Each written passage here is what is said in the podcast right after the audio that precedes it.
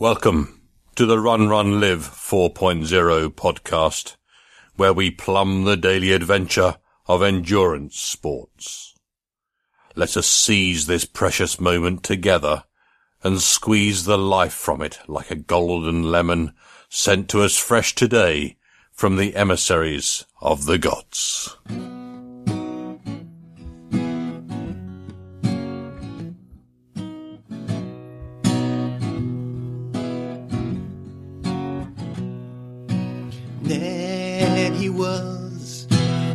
Terribly happy guy.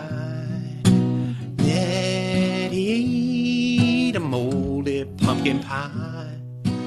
Then he thought that he just couldn't die. So Ned, he laughed so hard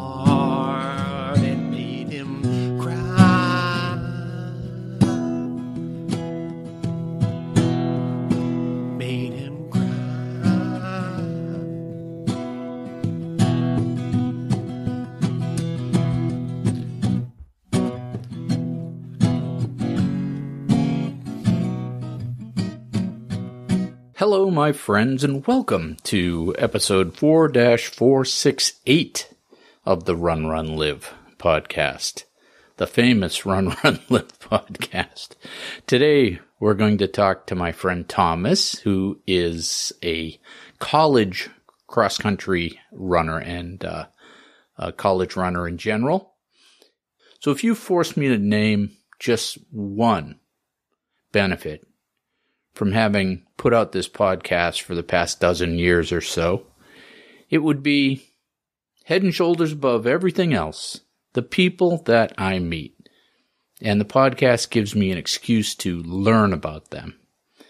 But I didn't meet Thomas through the podcast, but the podcast gives me an opportunity to talk to him. And it's interesting and enlightening. And I think there's something to learn here for everyone. There's nuggets here for, for everyone. For us older athletes, we get a lesson on how that, you know, just by showing up, we may make an impact on someone. And there might be a lesson here for runners just starting out around what their journey could look like. And it probably has some nuggets for parents to think about as well in Thomas's story. So I think you'll enjoy that. And then in section one, I'm going to talk about the magical sport of cross country. And in section two, I'm going to talk about the elliptical. Yes, that ungainly piece of equipment in the corner of your gym.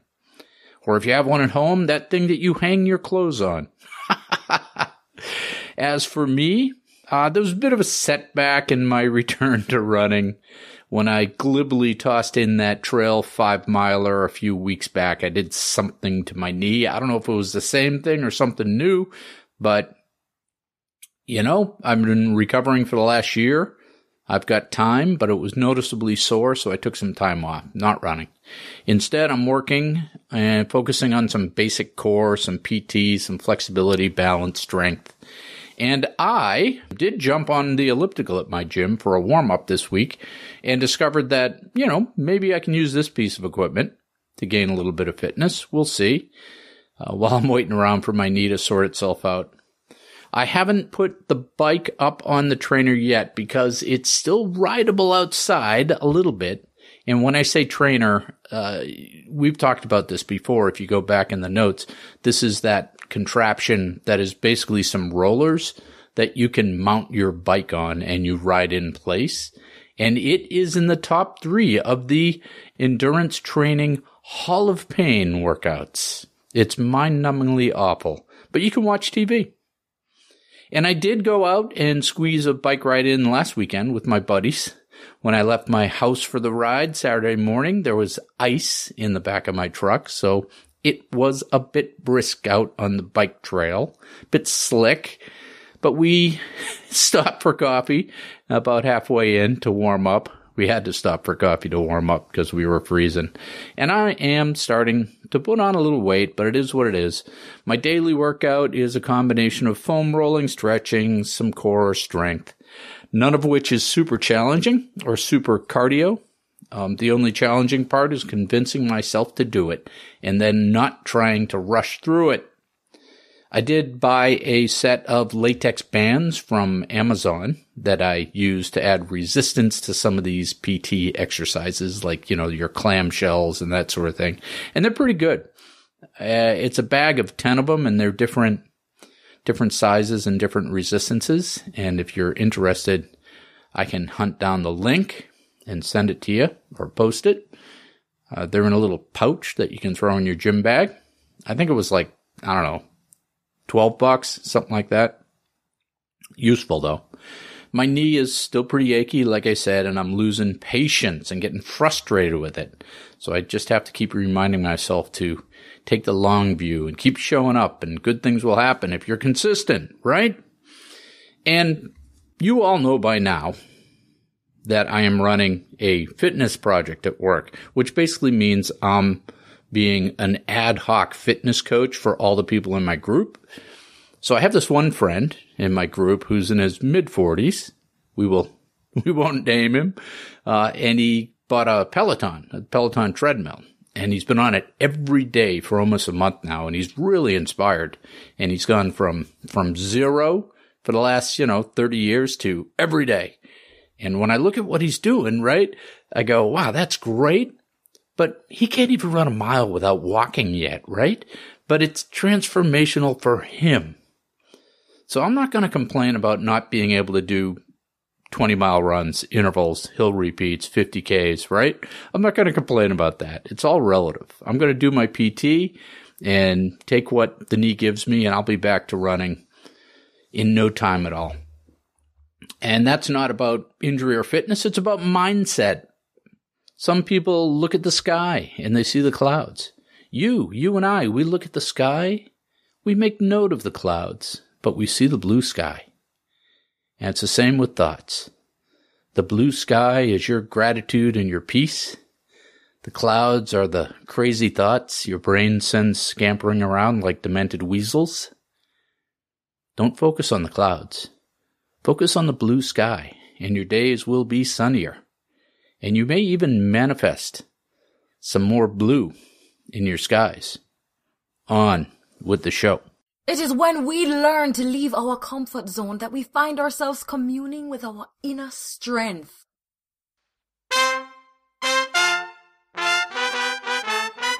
The magical world of cross country. So every fall, young men and women get ready for a cross country season. It's an age old tradition. What could be more primal and natural than young people running pell mell across open fields and hills, out into the wilds, over hill and dale? It's a delightful sport which began formally with the British back in the 1800s. Yes, those wacky Victorians again. Cross country became part of the Olympics in 1912 in Stockholm. And it's a related but different sport to standard track and field events. The courses for cross country, these courses, they range from fairly tame and standardized grass and dirt, 5Ks and 10Ks, to some fairly rough obstacle laden odd distances. And most of your famous middle and long distance runners that you see in the news winning races, they had early careers in cross country. It's part of their formation. Now I ran cross country in what we call high school in the US. I ran my last two years as a junior and a senior. And in the US, it's a fall sport. And this is where I learned how to run and began my relationship with endurance sports. I remember quite fondly heading out for long training runs on the country roads around Groton, Massachusetts with the team on beautiful, crisp fall days after school. Now, I did not join the cross country team because I liked running or because I had any innate talent for it. I joined because sports were mandatory at my school and the captain of the wrestling team, which was my main sport, was the captain of the cross country team. So basically, I joined cross country to get in shape for the winter wrestling season. And because of the paucity of runners and the way that cross country works, I somehow found myself on the varsity squad. And it was all very formative. I loathed the races. They were awful. They were just pain fests. Some were memorable, but most of it was just terrifying. But I loved the training. Every day after school, heading out with the team for long runs in the cool fall weather. It was awesome. So what are the components of this magical beast called cross country? Well, first you need a course. And the courses are outside in the wild. It's very common to have the cross country course built into the playing fields, but they don't have to be. They can be rough goat paths through the forest. These were always my favorites. They were more like steeplechase than cross country races. Jumping over logs, scrambling up hills, running through streams. Ah, the joy of it. Now the distances for these races, they actually vary. For the most part, younger athletes get a shorter course around 5K or less, and the older athletes run up to a 10K. In the prep private league that I ran, it had shorter courses, and everyone was different. I think everyone understands how individual cross country racing works. It's very simple. You like any other race, you have a bunch of runners and they all try to win. But it's also a team sport, and that's where it gets tricky.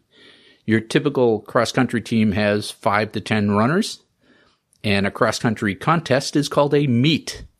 And you can have either dual meets, which are between two teams head to head, or multi team meets, like league meets and championships. And how they score multi team meets with two or more teams is interesting. The way cross country is scored is different than most other sports and a bit nuanced. The team with the lowest score wins. Okay, so for each team, only the top five runners can score. And the score for the team is the sum of all the individual runners' scores. And this is how it works. The runner who comes in first gets one point.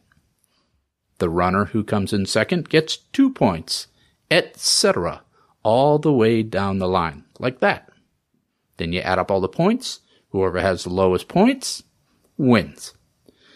So, your team can have the runner who wins the race, and your team can still lose the meet. And I'll apologize in advance, but we're going to do a little math here, right? So let's say it's a dual meet, two teams and your your runner gets first place, and then the opposing team takes the next five places in a row. So your team loses 20 to 35. Even if your team takes first and second, and the other team sweeps the next five places, you still lose 30 to 25. But if you take the first three places, your team, that's called a sweep. And you can't mathematically lose after that. So you can see how this scoring becomes particularly crazy in a big meet. And as fifth man on my team, my plotting around the course with the finish of, let's say, 126th place in a big meet just might make the difference over some other team's fifth man finishing 130th, which is kind of fun. And to complicate matters, even though your only your top five runners get scored, your six through 10 runners can displace the competition in a big meet by finishing ahead of other teams' scoring runners. How does this work, right? So their scoring runners get pushed down the list into a higher place by your non-scoring runners finishing ahead of them. And it increases their team score. So a league championship race could very well be decided by the fat guy you made carry the towels. So no slacking. Every runner counts. Every place counts. Cool, huh? So if you can't run a cross country race, you should at least go volunteer and watch one. Typically, all the teams are lined up in the beginning across a wide starting line in individual corrals, each team in a little corral on a playing field maybe a couple hundred runners wide, right? And at some point, probably right across on the other side of the playing field, the course will abruptly narrow. So what this means is that unless you want to get trapped behind the other runners, you must sprint out of the gate to make it to the course before the other runners. And so that creates this crazy melee effect right at the start. And if the weather is bad, which where I live means mud, but in other places might mean heat and dust, it really doesn't matter. It's all part of the course. It's all part of the fun. You deal with it. And that it actually isn't bad for the first few guys, but if you're in a big meet, it gets pretty dicey for us plotters in the mid pack. If you're the guy following a couple hundred people through a mud hole or a couple hundred stomping feet through a dust bowl, you're going to be the worst for it.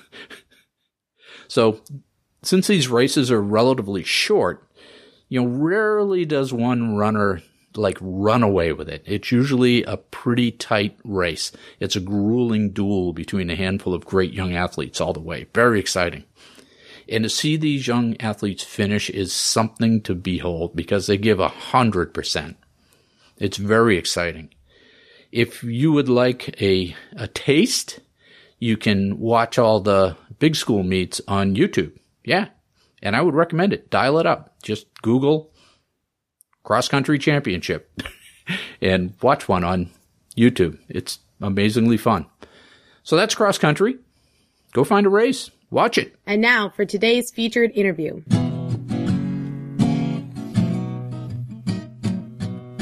Hey, Thomas, how, how are we doing? I'm good. How are you? Good. Good. Give, give us the 200 words on who you are, what you do. All right. I'm Thomas Orcutt. I'm from Groton, Massachusetts. I am currently 20 years old. I'm a sophomore at Merrimack College, and I run Division One cross country and track there. Currently, right now, I just wrapped up the cross country season. It went well. I started off strong, I should say, actually, but I ran into a couple injury humps mid year, and it kind of put me down for effectively the championship season, which is unfortunate. But I'm coming back now, and I'm looking good for indoor track. Cool. So, what are the seasons like for you? You do cross country, then indoor track and outdoor track? Yes. Yeah. Cross country starts um, late August. It runs till roughly early November, maybe mid November, depending on how far you can take it. And indoor starts early December, runs till late February, early March. Yeah, and then there's a spring track too, right? Yes. Spring starts April, runs till June. Yeah. Then what do you do in the summer? You just train? Yeah. Summer is all about crushing miles. Yeah. Building. Yeah. Oh, yeah. I'm looking at uh, you talking about the championships and competing at a pretty high level as a 20 year old in college. Who are your running sort of heroes in the world today? Like, who do you look up to that's active today? I would say my biggest idol has always been Galen Rupp.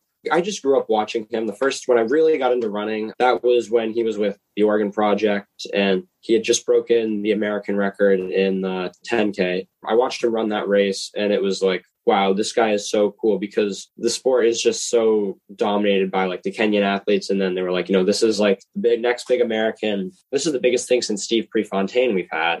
And then he went out and he won a silver in the 10K. And then he came back in Rio. And I was like, oh my God, he's running the five or the 10K marathon. And he came back and he got a bronze in the marathon. And I was Yeah. like, wow, this guy is like so cool. And he's just been an inspiration to watch because he started at such a young age and he's always been the prodigy. Right. So you started at a pretty young age. And the kind of funny story, the way we met is your mom used to drop you off at our club runs when you were a kid and you go running with us. Yes. I started running probably in fourth grade. The story was my mom was running the Groton Road race and she would just Road race. Groton Road race. Everybody's got to do it. And she was just like a novice runner, hobby jogger. And she would just go run and take me out for runs with her and we'd run like two or three miles. And then there was one day she was like, all right, well, I'm, I'm going to run the 10K loop. You want to come with me? You think you can do it? So we ran the 10K loop together. And the entire time I was like, Mom, I just want to go faster. I want to go faster. And eventually we got back to, I think we got to Common Street and she's like, fine, you can just go. I was, keep in mind, I was in fourth grade at the time and I just sprinted up Common Street and ran all the way back to the middle school. And I was going as hard as I can. And I was like, yep, I want to be a runner. Yeah. Common Street is like a, I would guess, maybe a third of a mile hill. Yeah, it's, it's brutal. And that, that's a killer for anyone. Yeah. Yeah. So that's the last mile of the, the Groton Road race. You get a little bit of a hill and then it's a couple of hooks down onto the track to finish. But that's all going to change because they're tearing up the track this year. Yeah, I know. It's unfortunate. They're uh, building another something there. They're building something where the track was. So Yeah. that's all gone. So Yeah, it's it's unfortunate. I mean, hey, it is what it is, but So what's fourth grade? Fourth grade is what, like seven, eight years old, something like that. I think I think I was eight years old or nine years Yeah. old, something like that. Yeah. Yeah, so old enough. Yeah. Or ever any concern for people going, hey, somebody this age shouldn't be doing these distances? It's bad for them. I did have um like one of our neighbors who are they are also athletes, runners. They're one's a swimmer, one's a runner. They said, Wow, like he's nine, ten years old. And I remember this, they're saying, You're really running like that much? Like, wow, that's a lot. And it made it seem like it was uh almost like bad for me. And it was like, wow, like this kid is doing this. Uh oh, like what's what's happening? Like, you know, because you know, you see people get injured and running all the time. They're like, wow, you don't you're gonna be eight, nine years old and you're gonna maybe get an injury, like something like that from running. Yeah, yeah, because You're like, wow. developing, right? Your Wow, I was- developing. yeah, I was definitely growing a lot then. But yeah, we're just like, wow, he's out here running six, seven miles maybe. He's nine years old. You don't see a lot Yeah. of nine year kids do that. Yeah, then you came over and started running with us, which uh, we were too slow for you too. Yeah, started running with you guys, I think probably midway through middle school. I remember uh, my mom, the very first time it was at Beth's house, my mom dropped me off Yeah, because she knew yeah. Beth. We were, were family friends with Beth. And um, she dropped me off at Beth's house. And I had never even run. I think I ran nine miles with you guys that day. I had never run nine miles a day in my life. But I went out and I ran with you guys. And that was big for me. I appreciated that because I, I liked running with people. So it was, Yeah. that was actually big for me. Hear us old guys talking about the races and stuff, right? Yeah, I remember that. Talking about the marathon, getting ready for that. It's cool. It was Yeah. cool though. I think I needed that kind of door opening into the sport because I was relatively inexperienced. I didn't start really racing until I got to high school. So Yeah, it's interesting to me. So, a couple of things to stick a pin in. One is Groton Road Race, right? How many lives have we changed or enhanced by having that race, right? In Groton every year for the last 25, 30 years, right? So, there's probably three generations of kids that we've influenced. So, that's a learning for people, right? Uh, I say, and the second learning would be just having community around running gives people a safe space to do it, right? And again, you're influencing generations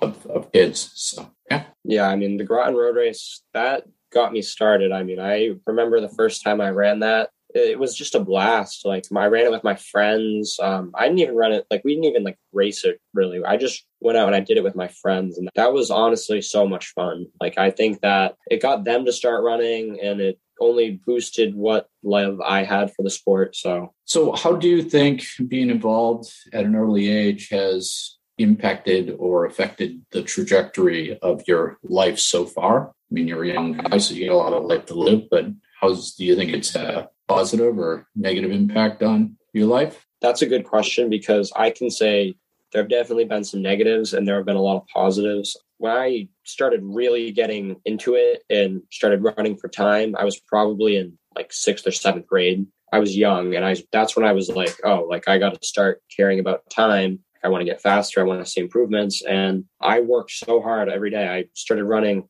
probably like 50 miles a week in seventh grade. Like I was putting in some, some substantial mileage as a young kid. And when I got to high school, not many kids were running 50 miles. So I was immediately at the at the top there. And then by the time I was done with high school, I was running like 80. Yeah. And how many college kids are running 80 miles a week? Not too many. And now I'm running close to 100. And I'm at that point in my life. There's just uh the training from starting at a young age has just allowed me to kind of reach a new level every year that's a couple steps ahead of everyone else, I guess, maybe. There are other guys who run 100 miles a week, but not many incoming freshmen can run 100. So I had that Yeah, advantage. that, that training load has diminishing returns. Like you're starting to find out, right?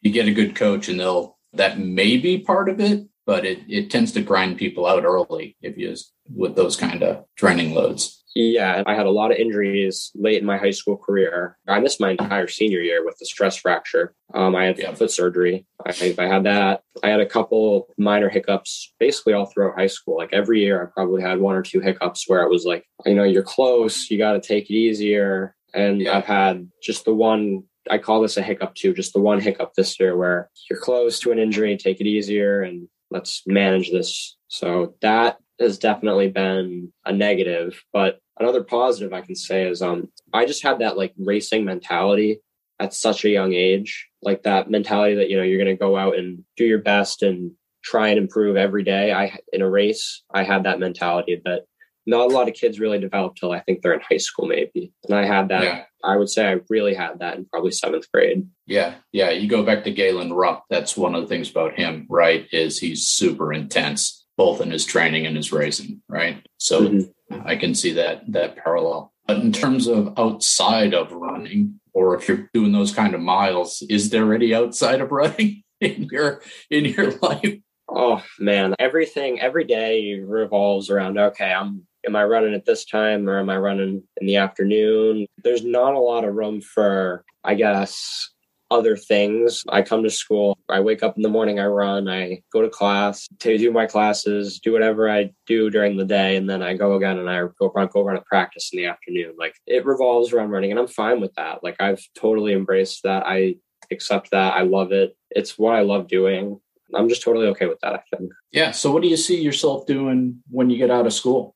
Ideally, I'm a business major, so um, I'm studying finance. Ideally, I'll get a job in that field, um, selling trading stocks, maybe. That's my dream job. I love that. I hope running can be a part of my life in a competitive aspect after college. So I've accepted the fact that maybe I won't be an Olympian, but I can still run fast times. Like I'll still be a very competitive runner after college. I'd like to keep that up. I mean, I think everybody's dream is to go pro, and I'm definitely not going to be sponsored by Nike or anyone, but I have the ability to maybe run at some competitive level after college. So Yeah, it's tough because the difference between 20 seconds a mile and some of these events, you know, or 10 seconds a mile is a giant gap, right? There's a big, big bunch of people there. And then your choice, if you want to follow that pro lifestyle, you get to starve for a while. It's kind of like being a rock star or an actor, right?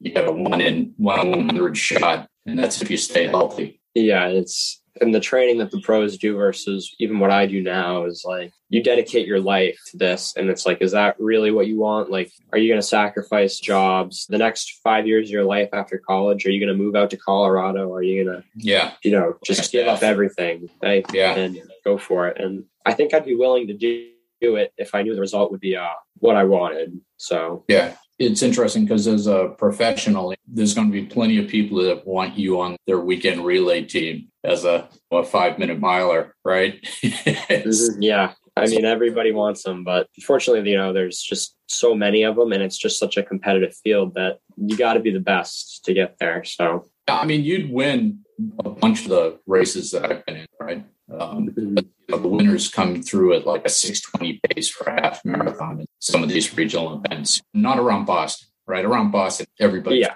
fast, right? So I like to talk about the New Bedford half marathon, where the top 100 finishers are under six minute miles. hmm the top 100.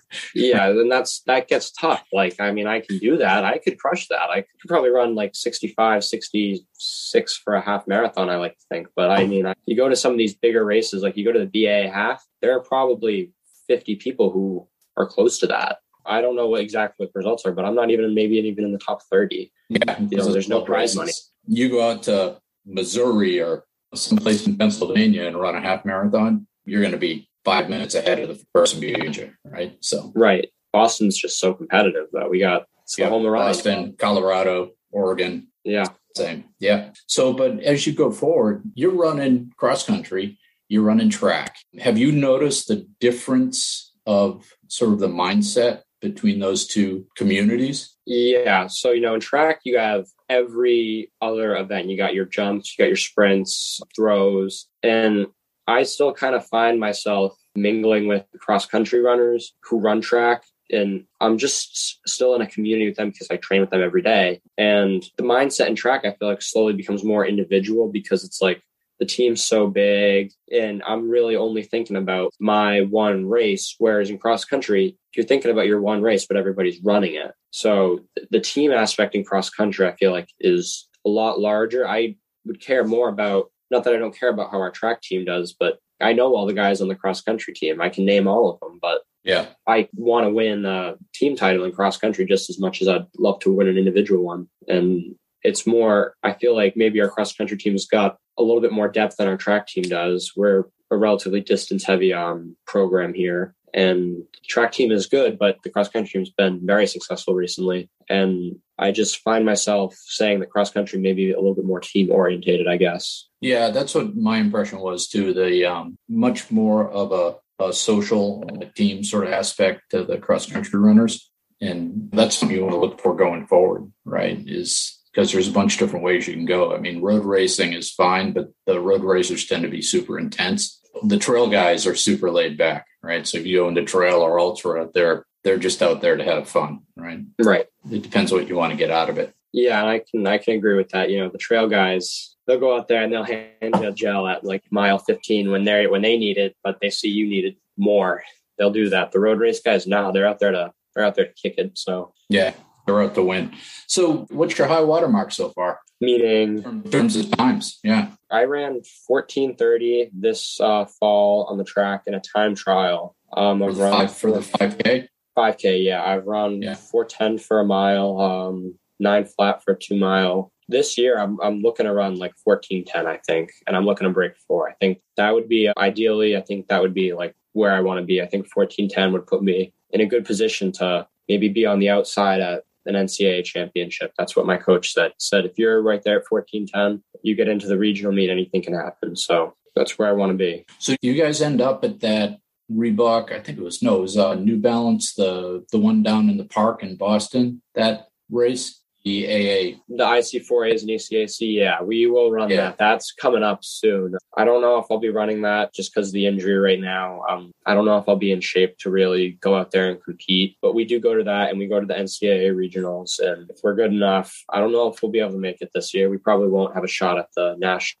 meet. It's just so competitive trying Yeah. to get in there. What's the guy who wins running in? There was one year where they had 15 guys under 29 in the 10K. So you got to be like 28 Yeah, mid, And 28 low. Eh, right, and that's a cross country course. So we're That's a running, cross country course, yes. yeah, we're running on grass. That's not a track. So Yeah, and there there are hills. It is cold. It is November, yeah, and there are guys coming through the 5K and 14 flat easily every Yeah. race. Yeah. they're going. I love going back and watching the old uh, YouTube because they, they record those because it's a Yep. course. They can do it, and it's like a newscast, right? And especially the women's races are cool. If you go back and watch like Molly Seidel Yes, running in the park, it's really cool because they're like, "Who's this person from out of nowhere?" Right? yeah, And yeah, it's cool. yeah. Those races are crazy. I mean, a lot of times the guys will just go out so so fast and just burn it the first half of the race, and just the second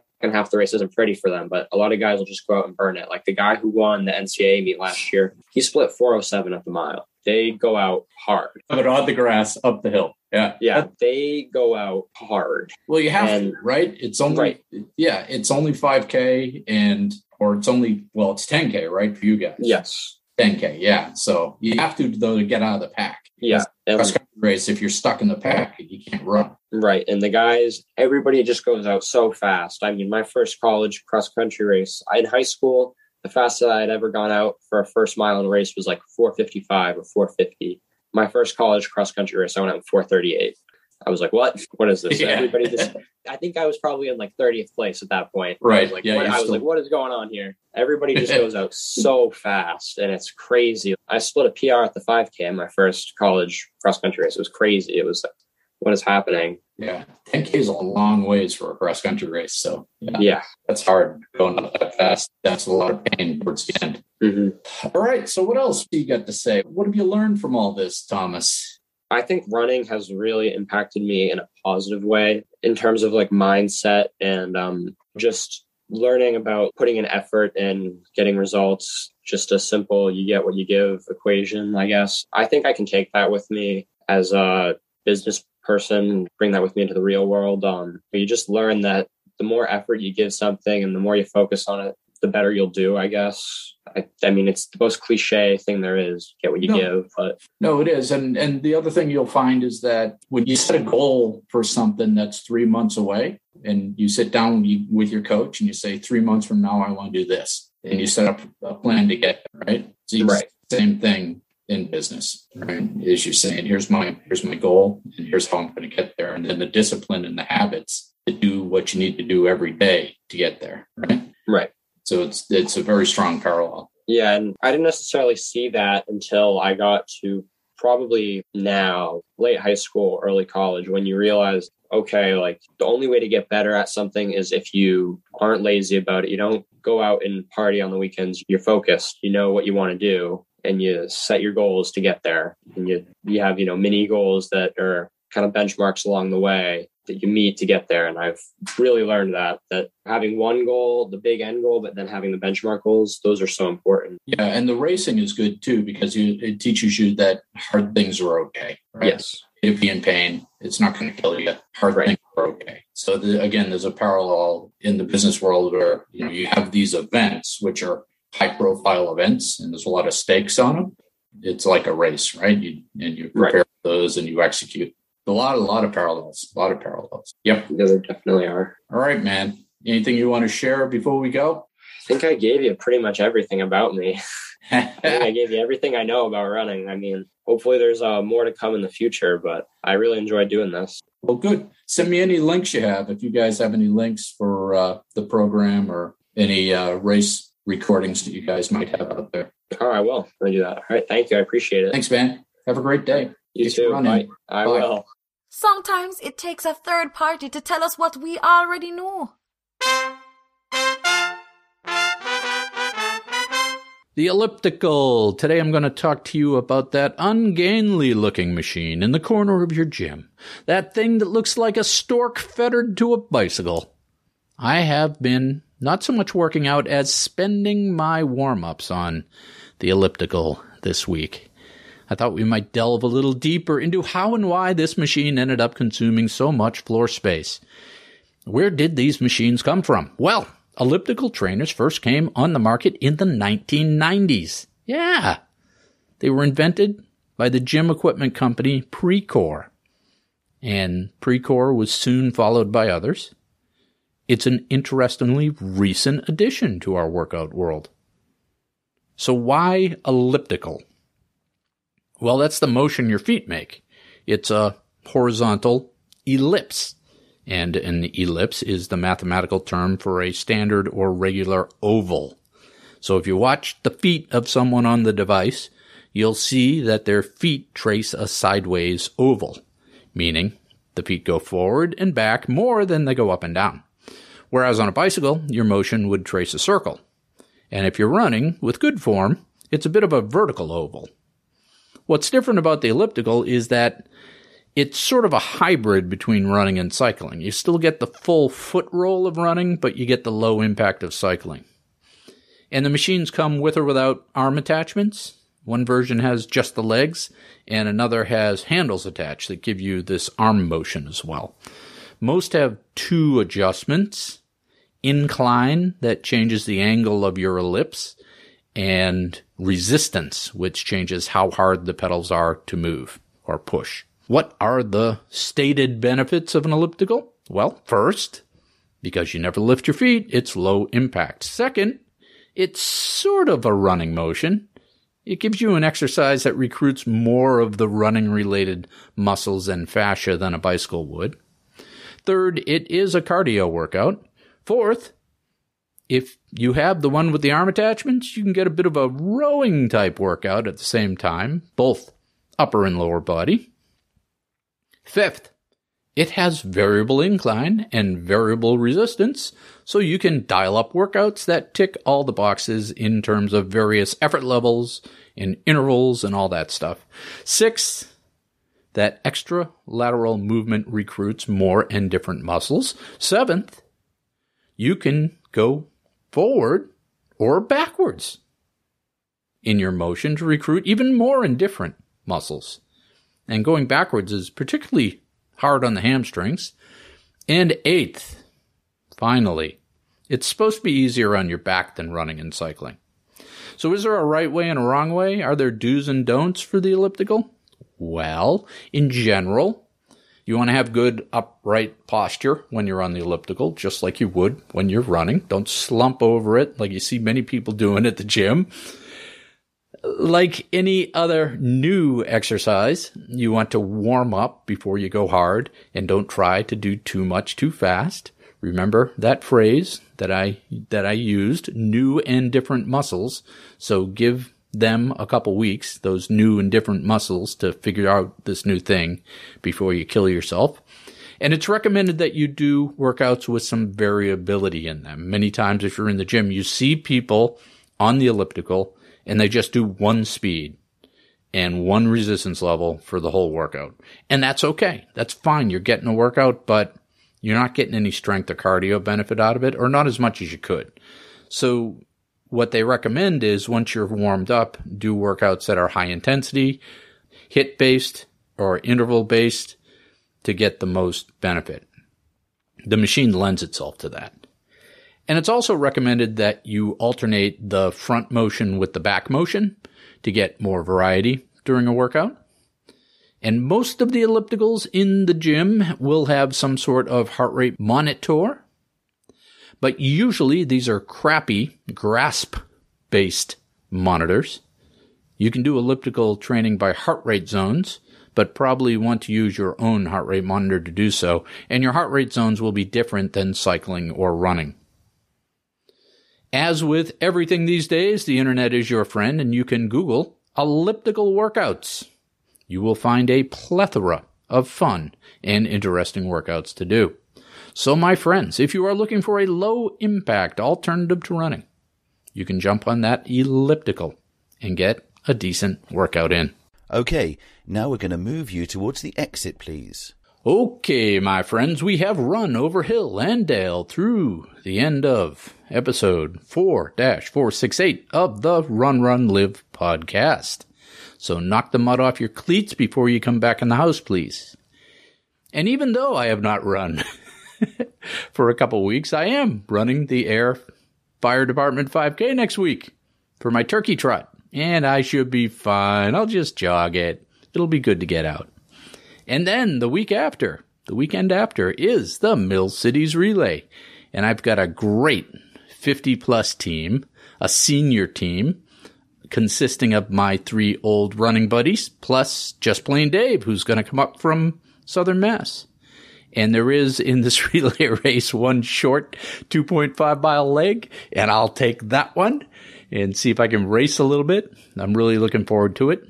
Should be a blast. And I'm getting to the point where I just want to start running again. Whatever it was is messed up in my knee, should have healed by now. And I'm a big believer in active recovery. So I'm going to need some coaching to make sure I ease into it, but I got to start doing something. And I'm sure everyone saw, maybe everyone saw, that they accepted everyone who qualified for the 2022 Boston Marathon, the 2022 Boston Marathon in the spring on Patriots Day, meaning you didn't need to beat your qualifying time to get in. Now I'm out of qualification, regardless of what the cutoff is. I'd need a 335 at 59 years old to get in. And uh, I think I get another 15 minutes the following year in 2023 when I age up, which is a lot. 15 minutes in a marathon is a lot. And I might consider getting a charity bib in 2022 just to keep my streak alive. I ended up raising over 1500 bucks for my virtual this year and they my virtual Boston for zero the end of prostate cancer. Right? Get yourself checked. And they finally sent me the finishers box for that virtual marathon. I got the official race long sleeve tech shirt which I think is the same one the people who ran the physical race got. I got the finisher's guide, which is this magazine type thing. And I got the Sam Adams bottle opener, the unicorn sticker, some other odds and ends, and a medal. And I checked out the medal, and yes, it is a different medal than the one the people who ran the physical race received. So the virtual medal is silver, and the ribbon says virtual. The in person medal is gold. So there you go. That, I'm sure, avoided a giant kerfuffle in the marathoning community. if they had passed out the same medal to the virtual runners, uh, they would have been lynched. So depending on how you look at it, I've got 21 Boston marathons under my belt now, and that would be my 18th in a row. So Uh, tough habit to break. Ollie, the collie, he's back in training. We're doing the Good Citizens course now, the second second part of his training, and this includes everything we've learned so far, plus greeting people and other dogs, which I've been working on with him. And I've been trying to get him out for a walk with me every day on the leash for we do a mile in the woods. Uh, he's still a struggle, but he's getting nicer bit by bit. And he's such a smart, lovable dog, really handsome, but crazy as a barrel full of monkeys. And guess what? Guess what? I booked some business travel this week. Yeah. Bought airplane tickets. Reservations at a hotel. I'm heading to Dallas. I may be having two trips to Dallas this month. How about that? It's been almost two years. That's crazy. I'm going to have to learn how to travel all over again. So when I walk Ollie out in the woods every day, I find trash because my little plot of woods behind my house, my one mile loop, is very popular. People come down, they park at the end of my driveway, they walk around in there. So when I walk around, I find trash. I find face masks. It's odd, isn't it? A lot of face masks, which are the new cigarette butt, is what I like to say. I find tissues, which I'm not picking up. I draw the line at used tissues. But two other things I find are grocery receipts and candy wrappers. Now I get the grocery receipts because, you know, they hand you those at the checkout. Your hands are full, so you stuff them in any available pocket and they jump from that pocket when you go for a walk, right? You forget you stuck them in there and they jump from that. So I get the, I get the grocery receipts. They're kind of curious. You have to look and see what people bought, how much it cost them, where they go shopping. It's kind of nice. I pick those up, put those in my pocket, bring them home, throw them in the trash. But the other thing are these candy wrappers, and I don't quite get the candy wrappers because I'm not talking chocolate bars here. I'm talking about hard candy and Lindt truffles. You know, those little, dense, evil balls of chocolate and calories? How does that happen? What's the scenario where you say, hey, let's go for a hike? Hold on, I'll get a pocket full of truffles. I think it's people maybe who are watching their step counter, right? And they're out in the woods and they're stepping, and when it hits 10,000, they scarf down a couple truffles as a reward. So it's okay. I've got your back. When that sugar coma, when that sugar coma induced weakness hits you and you drop those truffle wrappers, I will be there to pick them up for you because I'm helpful like that. And as you are clutching your next handful of sinful chocolate balls and heading out for your hike, I'll see you out there. And then he thought that he just couldn't die. So Ned, he laughed so hard it made him cry.